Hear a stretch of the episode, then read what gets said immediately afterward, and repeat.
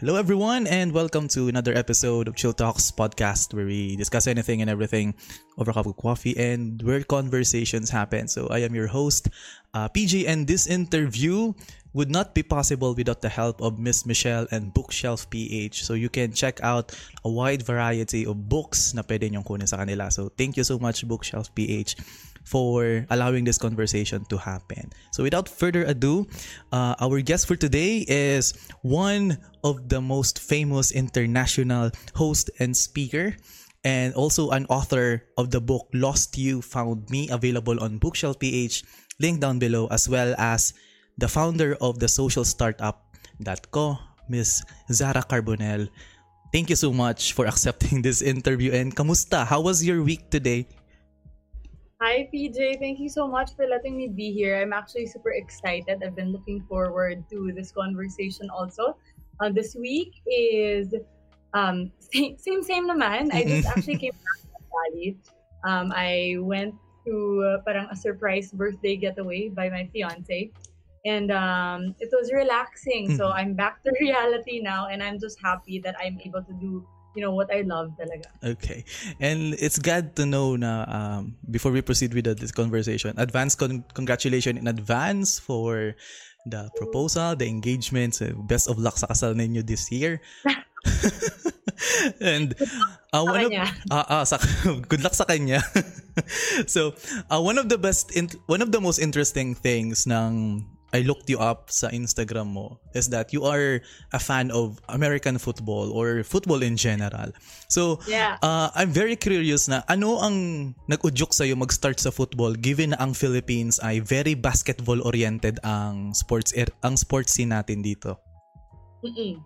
Um, si Steve talaga. So, mm-hmm. when we started dating, he introduced me to flag football obviously I know what American football is, but I never heard of flag football. And then he brought me to a game as you know, an, uh, someone who grew up as an athlete. I got hooked to the game right away, and it was so easy to learn. The community was super warm. It was thrilling in a sense. Na ang bilis kasi ng mga pangyayari, ang bilis ng games. One half is just um, 15 to 20 minutes depending on how you're playing the game, no?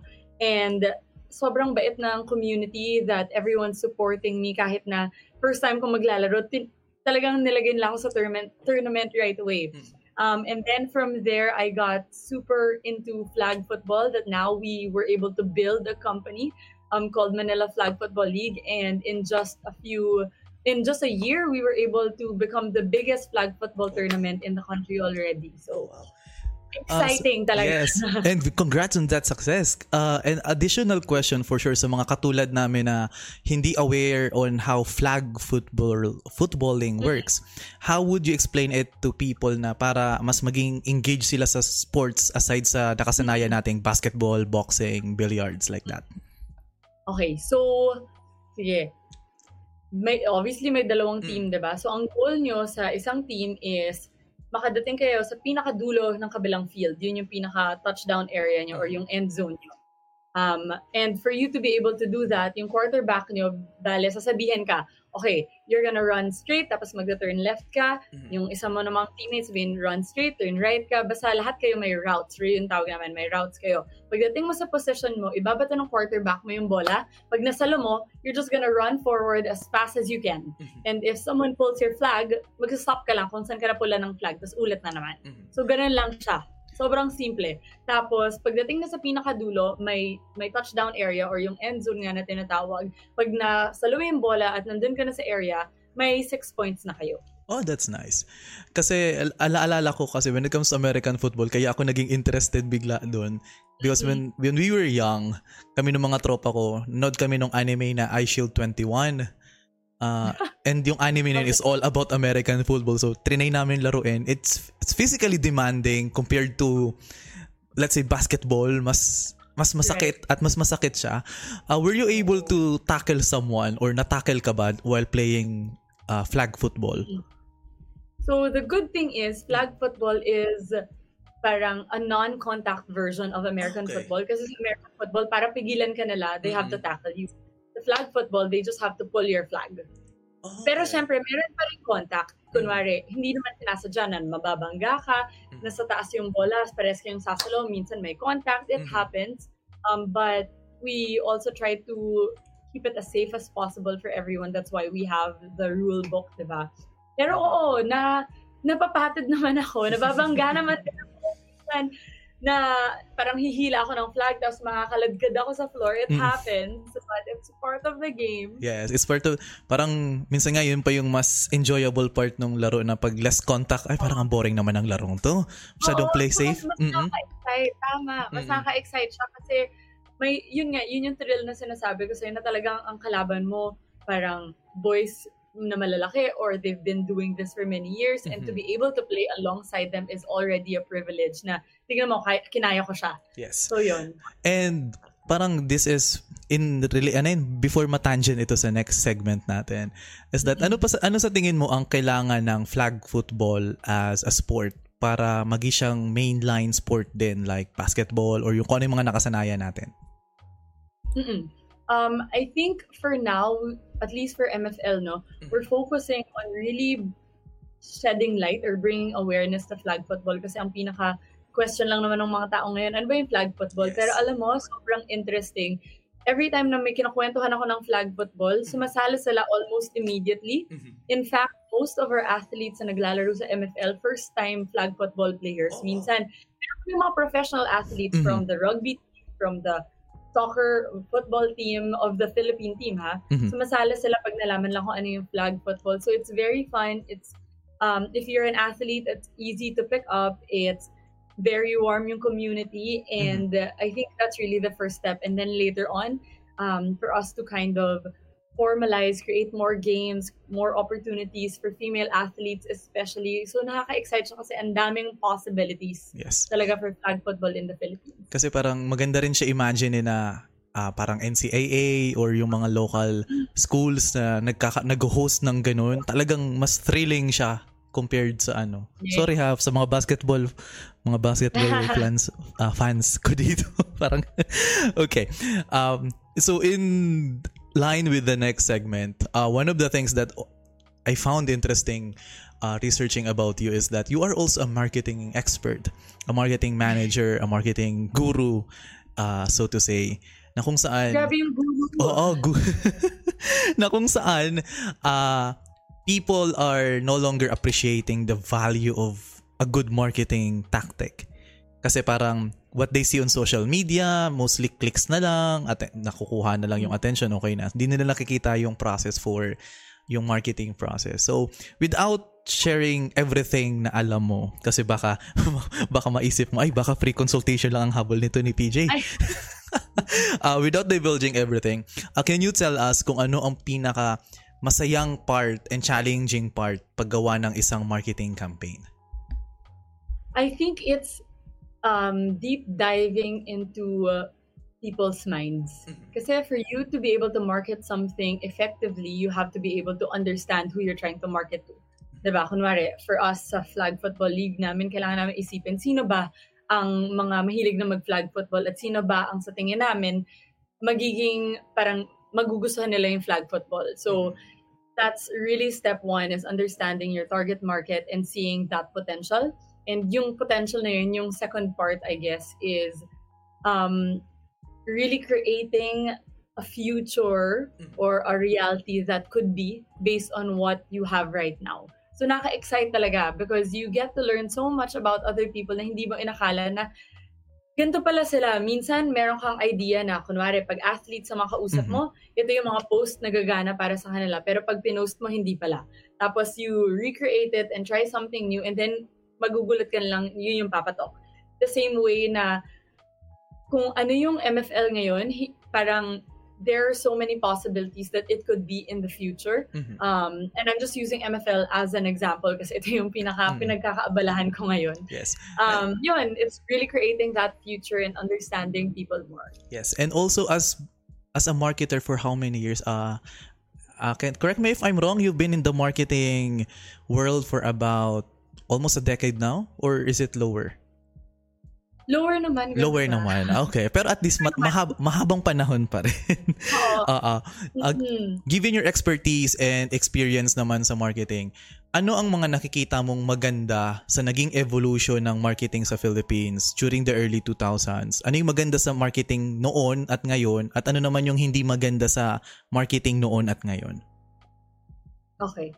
Um, I think, I think, you know, one regarding the hindi maganda, feeling ko lahat kasi siya parang learning experience for all of us. Um, if anything, ang hindi, at least for me, hindi ko masyadong feel is yung hard sell marketing talaga. But, you know, to some, to some industries, it's effective. Or yung cold calling and talagang benta, benta, benta. Right? Um, but what's nice about the evolution of marketing is now it's becoming more organic, more human, more authentic. Um, that people are interested actually in hearing a story from someone. Understanding ano ba ang pinagdaanan ng taong to. Or understanding ano bang mangyayari sa akin pag pag nag-subscribe ako dito or pag bumili ako ng idea na to or ng bagay na to. So it's more um, it's more focused on resonating with your ideal clients than just um, exaggerating whatever your product or your propos- your value proposition is. Okay, that, that- that's a very good uh, analysis. Na-appreciate ko yun kasi parang sa part ko hindi ko rin napansin yung ganong evolution pala na dati cold calling tapos naging story-based na yung commercials from certain fast Diba? food chains. Oo. Diba? O nga no, o nga no. Kahit yung mga kape, dati ano lang siya, oh, Mm-mm. three in one with, sabihin mo, less sugar. Mm-mm. Ngayon, may kwento na. Anong Oo. kwentong whatever Anong brand. anong anong kwentong mm, kasi hindi tayo sponsor ng brand so. Food, wait na lang daw. Ha? so so bale as as a consumer naman sa mata ng isang consumer minsan ba ay ginejudge mo rin ba yung mga marketing tactics ng mga brands na nakikita mo? Or na-appreciate mo siya as a consumer? Kasi given the fact na alam mo yung industry sa marketing sa advertising may mga times ba na ay pangit naman ng commercial na to. Ang ganda ang ganda ng product pero ang pangit ng commercial na to. Or despite the presentation ay enjoy mo pa rin siya or hindi ka masyadong critical sa mga advertising ng ibang brands? Um, I think as human, we are critical about the things that we actually care about. Um, and so hindi ko rin matanggal sa akin kung makita ko commercial na feeling ko, sana hindi nila to ginawa. Or sana um, ibang direction na lang yung parang tinakil nila. Uh, I still have that at the back of my head, but also I am understanding because, you know, what I'm learning is that people have to take wild risks for us to learn. People have to take wild risks for us to evolve, diba? And sometimes it's detrimental. Most often than not, it's detrimental. Like, for example, yung aviation industry natin, kunwari, ang daming aksidente na kailangan mangyari para matuto tayo ng matuto for us to have the safety regulations we Yes. have now for us to be able to fly to different countries, to different parts of the country Mhm. safely. The same way na there are so many people who have gotten into a rocket to go to the moon. Mhm. Alam mo yun, na parang ang dami and there's danger involved and there are risks. Siyempre, I'm just giving you like a more tangible example, but it's the same with marketing. Sometimes sometimes you have to take a risk and you know kind of bite the bullet yes if it doesn't work out. It happens. yes kasi I think if So I I do respect kahit na kahit na parang feeling ko ay, "Ah, parang crit." ah, at least they're trying Mm-mm. tumaya sila. yes That's that's the hardest thing not to do Mm-hmm. actually.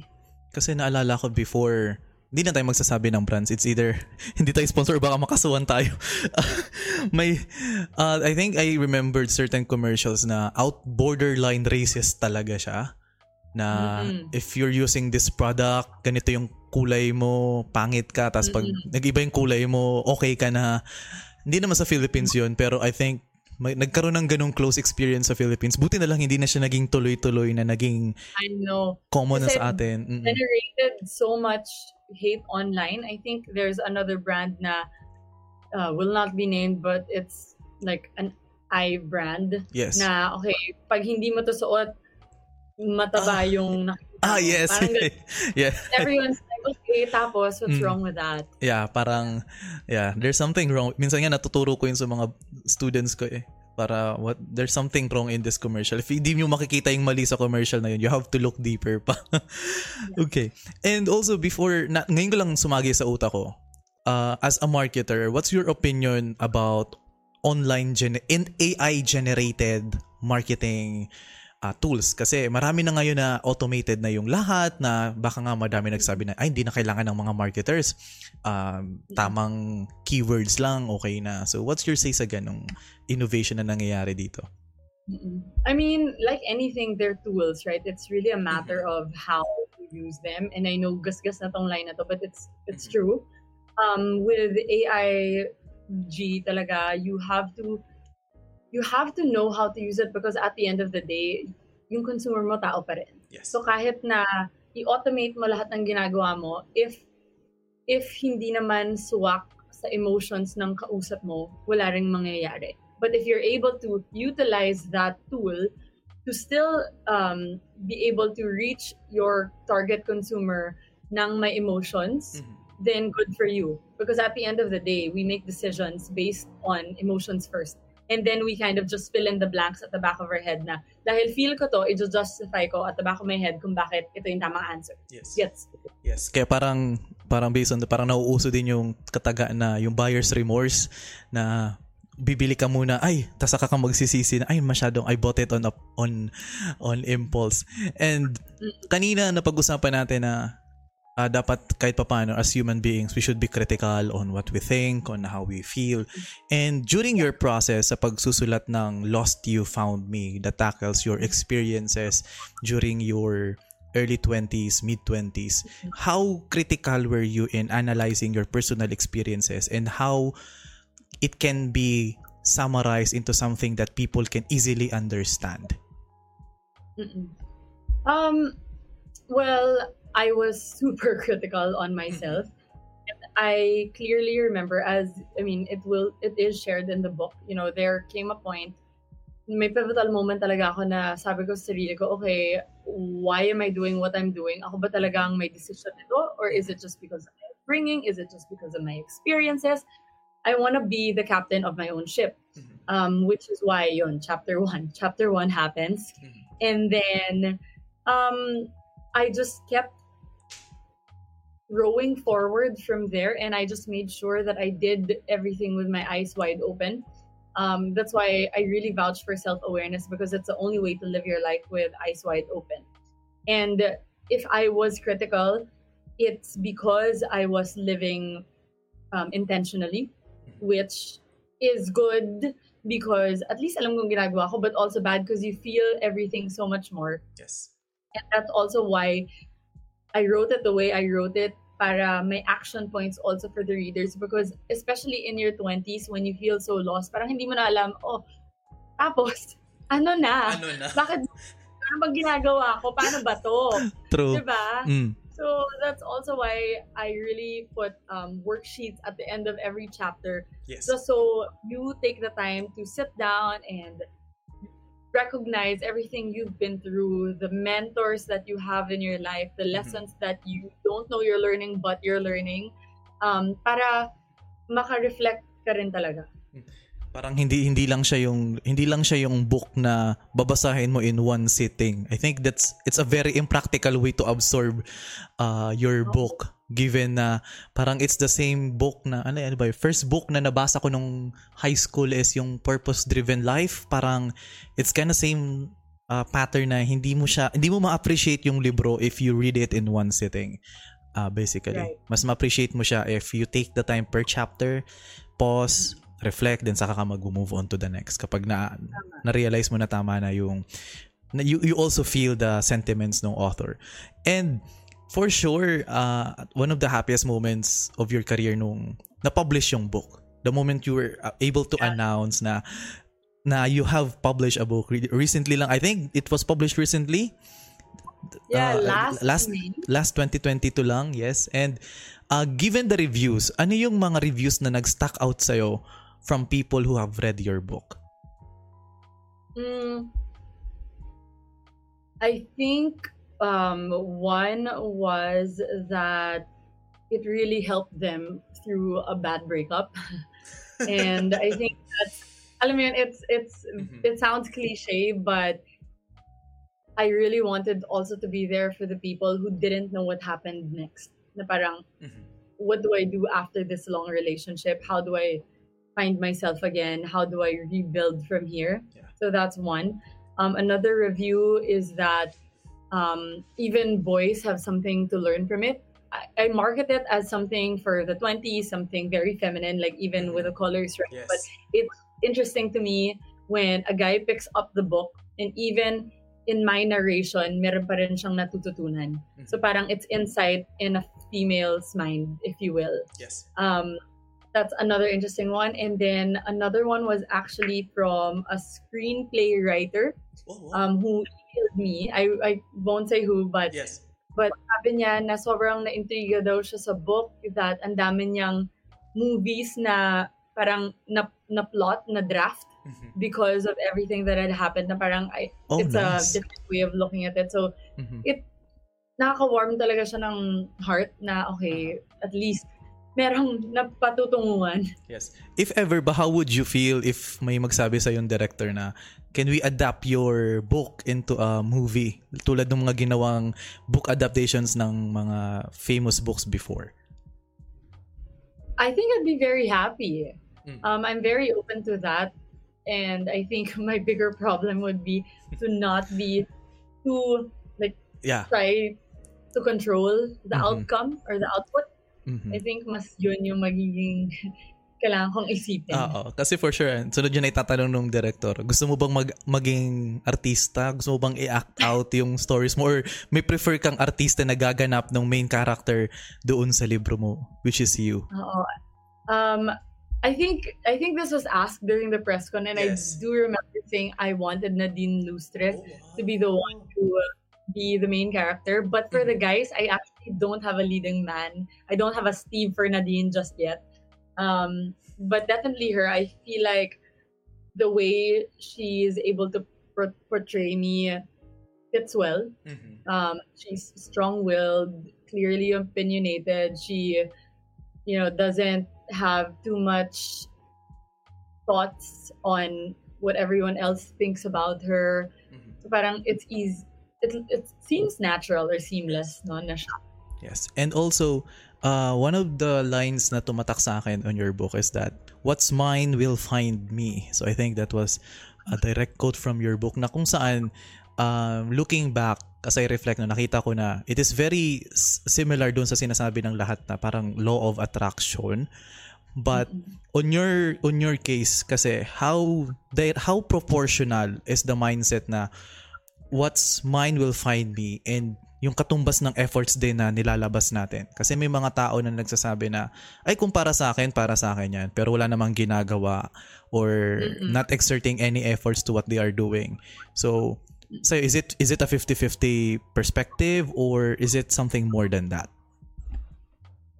I think it's a 100 100 perspective. Mm-hmm. That's actually one of the conflicts in the book that you you will face as a reader. Um, but I think if you want something, you have to do everything in your power to make that happen Mhm. while accepting that pag nabigay mo na yung lahat, kung ano yung magiging outcome, yun yung para sa'yo talaga. Yes. But sometimes, hindi mo naman pwedeng ipilit ang tadhana. Yes. Gets?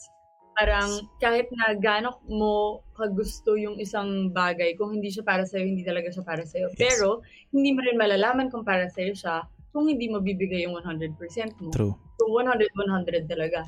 Hindi ka Mas- pwedeng kumulang sa isa tapos bakit di ko nagawa? True. Tapos saka, saka mo sa, sisisihin yung sarili mo na if I could have done that one thing, baka nabago lahat. Mas okay nang wala nang ganong isipin after you've done something.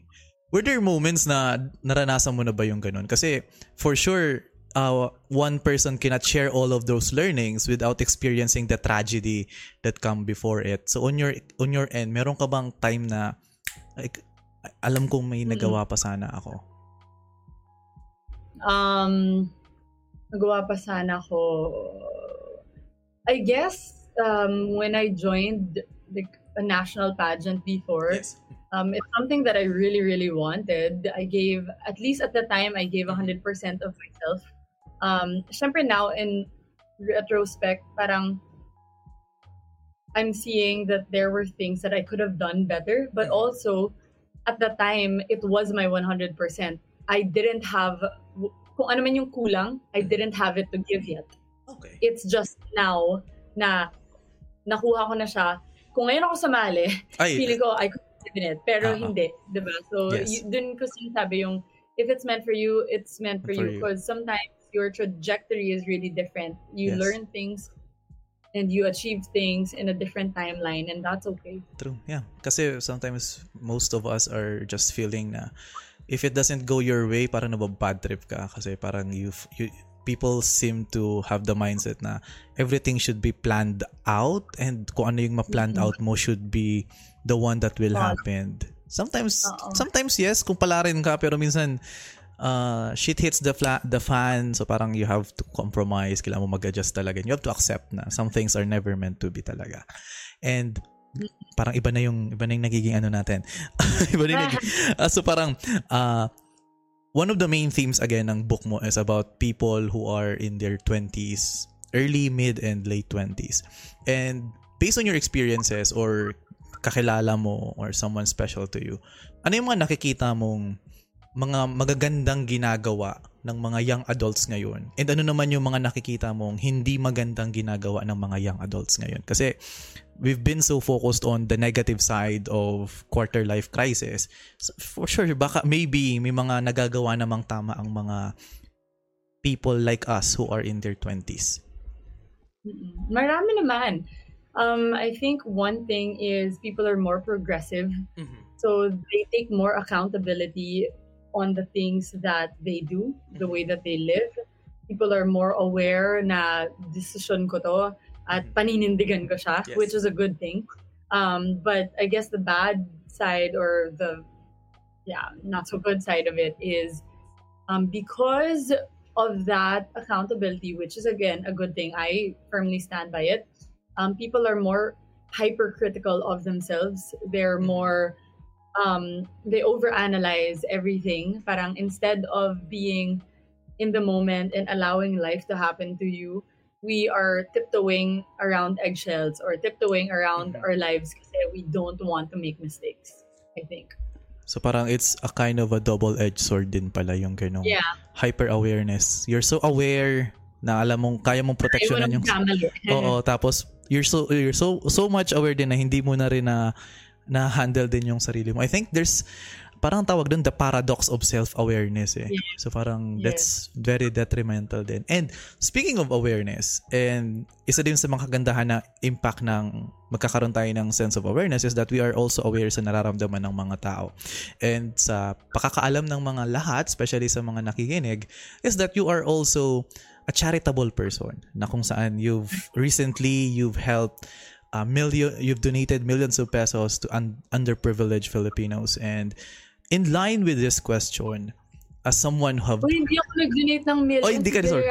S- Na ako millionaire. nag nag-raise nag-raise pala soon soon darating ang pagiging million soon darating yan manifest baga Ma-manifest natin Oo. yan. Pero guys, manifest Ako million. Oo, parang you were able to raise you were e- you were ab- your team were able to raise millions of pesos for underprivileged families as a part of a charitable cause. So parang I am interest I am intrigued to ask you this question.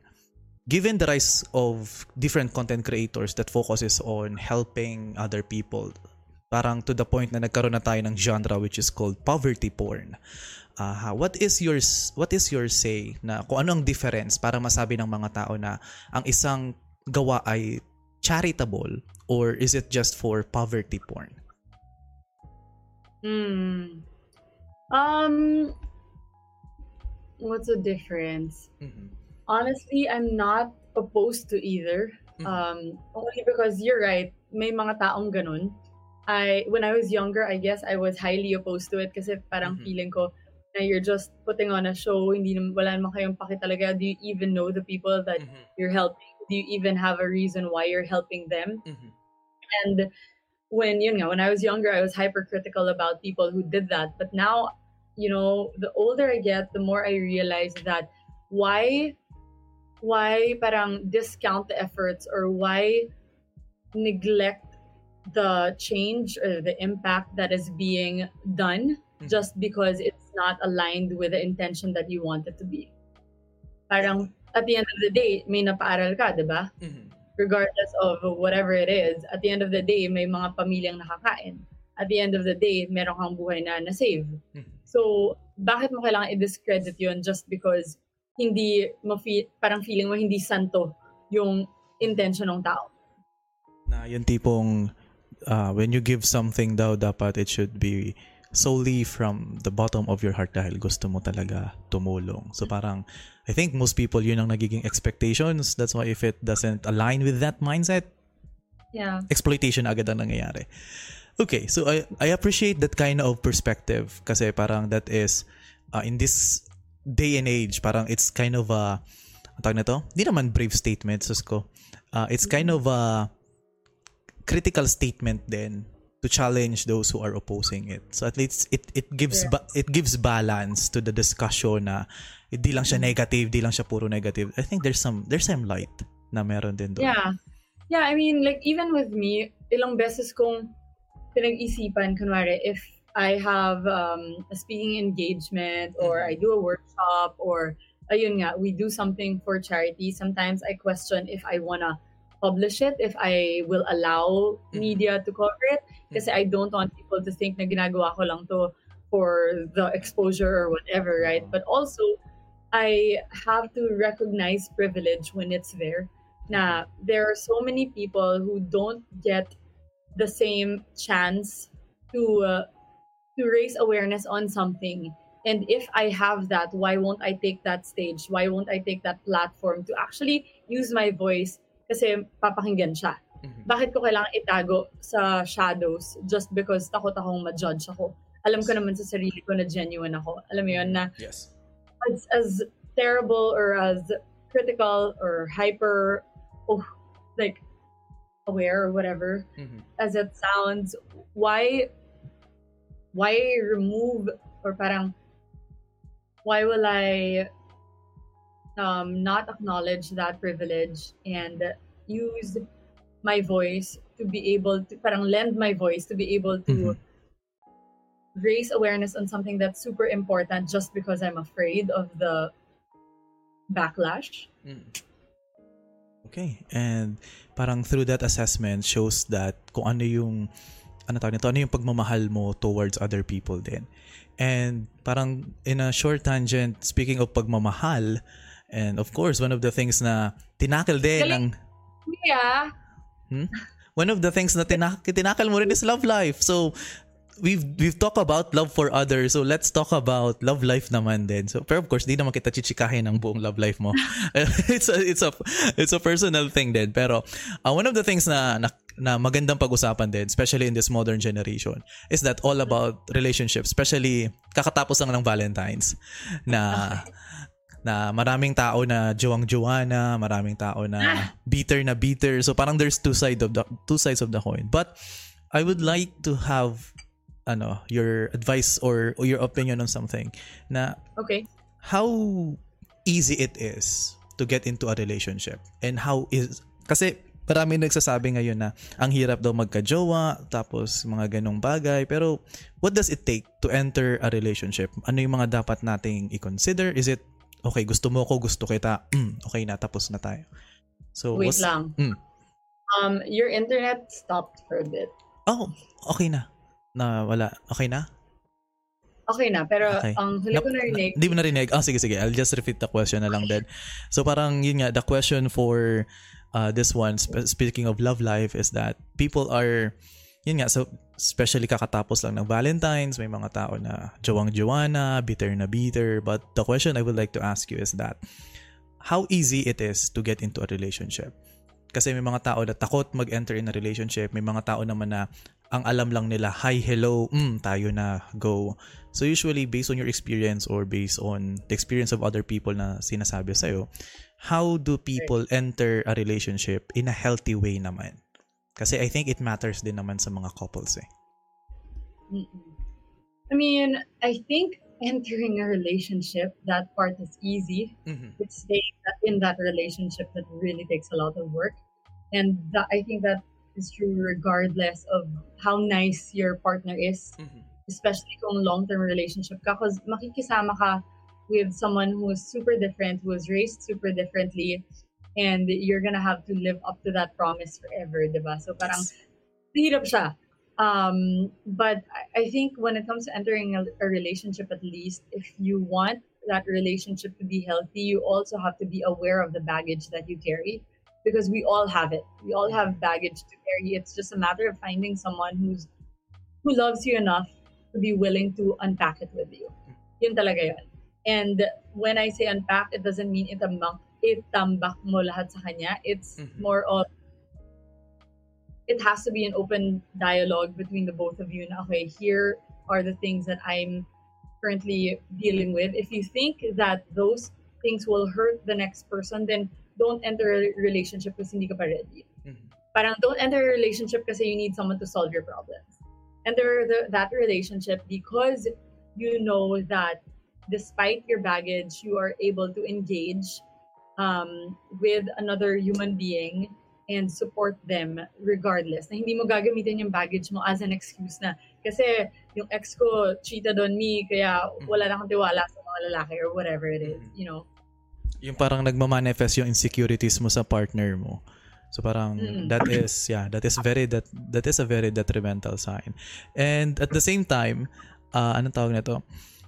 Madaming lumalabas, madaming debates. I'm sure you're aware of this sa social media na yung mga yung mga sinasabi na if they want to, they will or sige na nga, I mean, sige na nga, if he wants to, he will kasi nakapo, nakatarget sa lalaki yung kote, yung quotes na laging ganon.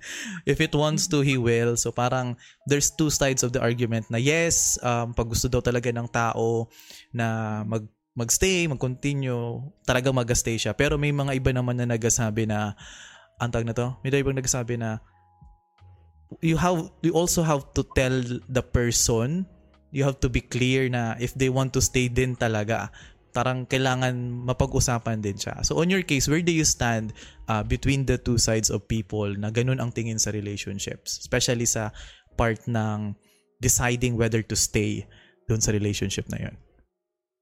Right. I mean, okay. So if he wants to, he will. I mm-hmm. believe in it. Mm-hmm. But I think to be fair to the guys, how will he make a decision if he doesn't have all the information? Mm-hmm. The same way we all make decisions, diba? So if there are factors that he doesn't know, yung decision-making skills niya are not full. So you you as the woman are also responsible of communicating all the facts to him para alam niya basically kung anong pinagde-decidean niya. Um, I think the reason why Steve and I also work is because we we try our best to um, not leave room for gray area. Now, if there's something that I want from him, I actually go out there and say it so that he he is not left guessing na okay, you wanted lang pala date night or you wanted pala na sunduin kita. Alam yun, sometimes it's little things because we also want the feeling that we are pursued, that you know you're there for us, um, that you're thinking about us, and as counterintuitive as it sounds, sometimes we have to say it only because men and women are built differently Yes. and it's hard to make guys guess. Tapos may inis kapag hindi niya na-gets. Parang, mga ba ako? diba? The same way na kunwari, I'm mad at him about something. Obviously, I tell him that I'm not in the mood to talk to you right now. Um, let me gather myself and then I'll I'll come back when parang I'll, I'll let you know when I'm ready to talk about it. And he gives me my space and then I do tell him now, okay, you know what, I don't appreciate when you do this. Um, yeah, we're we're pretty objective about it only because I genuinely care for Steve as a as a person outside of our relationship also. And ang hirap naman to be there for someone who doesn't allow you to see how to be there for them, Yes. you know. Um so yeah, I'm I, I think I veer more on the side of communication because yun, we can't and they can't make the decision to stay if they don't know what's Yeah. happening. Yung tipong, ano tawag nito, nalala ko tuloy yung memes na nakita ko na, ano yung tawag nito, direct, open communication, pero hulaan mo kung bakit ako nagagalit. Oh, di ba? Ang labo. oh, di ba? Yeah, I remember that, ano, uh, that meme. Pero, it's very interesting to say that kasi in relationships, as I, based on from experience din and sinasabi ng parents ko na, before entering a relationship, each one of you of your partner begins as an individual. Yeah. You were both individuals. Now, in your in while you are in a relationship, how much of your individuality remains and how much of it do you compromise for the sake of your partner? I think my individuality remains 100%. Um, if anything, Steve and I work in tandem. Um, he is also still 100% of himself. And I think this one has been crucial for me in choosing a partner because I've tried to do the whole compromise myself so that I can fit as a partner mm-hmm. to that person. And it really doesn't work. Hindi siya sustainable talaga. Mm-hmm. Because buong buhay mo gagawin yun, sure? Mm-hmm. Sure ka na ba dyan? Hindi na yeah. forever or or you're gonna neglect a part of you. I think the compromise comes in into the the everyday things like um kunwari and oh, let's keep it simple like okay where are we gonna go for dinner today Mhm. right kung, kung today ako tomorrow ikaw Steve and I try to compromise na parang take turns tayo or who's paying tonight alam mo yun so Yes. I think I'm a bit more progressive when it comes to that, but I'm highly like crucial about I need to be with someone who respects the fact that I know who I am and I will not change who I am to fit whoever they want me to be. Yes. And it kind of goes both ways, di ba? Eh, Yeah. Dapat ganun din siya sa'yo at ganun ka din sa kanya. Okay. And Ayan, speaking... nasa gym pa rin siya. uh, uh, speaking of a progressive vision or a progressive mindset, uh, my question for you for this as a millennial author, technically, yeah, you're still a millennial author. I'm a millennial, yeah. Yes, uh, as a millennial millennial author na nag-release ng uh, book in a in an age na kung saan people are less and less inclined to read. Uh, what is your hope for aspiring and future young authors na darating sa mga susunod na taon? Um, dreams are evergreen. I've always believed in that. and sometimes the mechanisms change which is okay but i do believe that if you know yourself enough you will like um, the mechanism will be revealed to you. You know yourself enough you understand what you want. The how is the the how is easy. It comes easy. And if you believe in something strong enough um, you're gonna find a way to make it work.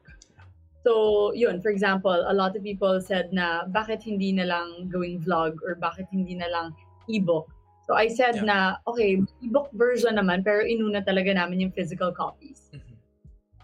Only because it's still different and the people that I'm trying to reach are people who value um, their time alone, people who value still writing on paper, smelling every page of the book, on people who value having something to hold when they travel on their own. Mhm. Um, iba kasi yung comfort na nabibigay sa'yo ng tangible book. Yes, I, Kasi I, alam mo, yeah. ka, diba? I, I, I 100% agree na mas komportableng mag-flip ng pages sa book kaysa mag-flip ng pages ng tablet or ng cellphone. At minsan as, as eyes training pa eh. okay. Pag magsusulat ka pa ng notes mo, diba? Oh, true. Ang hirap pati pag naka-screen. Tapos pag, ang sinasabi nga daw ng iba, uh, uh, which I personally agree, ang disadvantage lang daw ng hard copy ng isang book is wala daw na dark mode ang libro. Pero I think that's just, that's just, that's just, uh, that's just part na lang din. Flashlight. Uh, flashlight na lang din. Okay. Uh, so with that said, um, Miss Zara, thank you so much for this wonderful conversation. Uh, this has been one of the most meaningful interviews I had this year. So thank you so much for sharing your ideas to us, to our listeners. Loko mo ko, Feb pa lang eh. Ha? Uy, wag na. uh, Parang, Pero thank you. oo, yung tipong, hala, binuking ako. And then, pero yeah, um, parang yun, I already told you why this interview meant means a lot to me. Na this again reignited one of my passions after uh, experiencing tragedy. Then, so thank you so much, uh, Ms. Zara, and to those who are listening, uh, you can support Miss Sarah. Uh, purchase her book, please. Buy her book. Huwag kayong maghanap ng free PDF online. Do not, huwag kayong mamirata. Uh, the link for Bookshelf PH ay nasa uh, comment down below sa Spotify, nasa description sa Facebook. Alam nyo na yan. So, uh, this has been your host, PJ, and I will see you all on the next one. Uh, bye-bye. And guys. Bye. And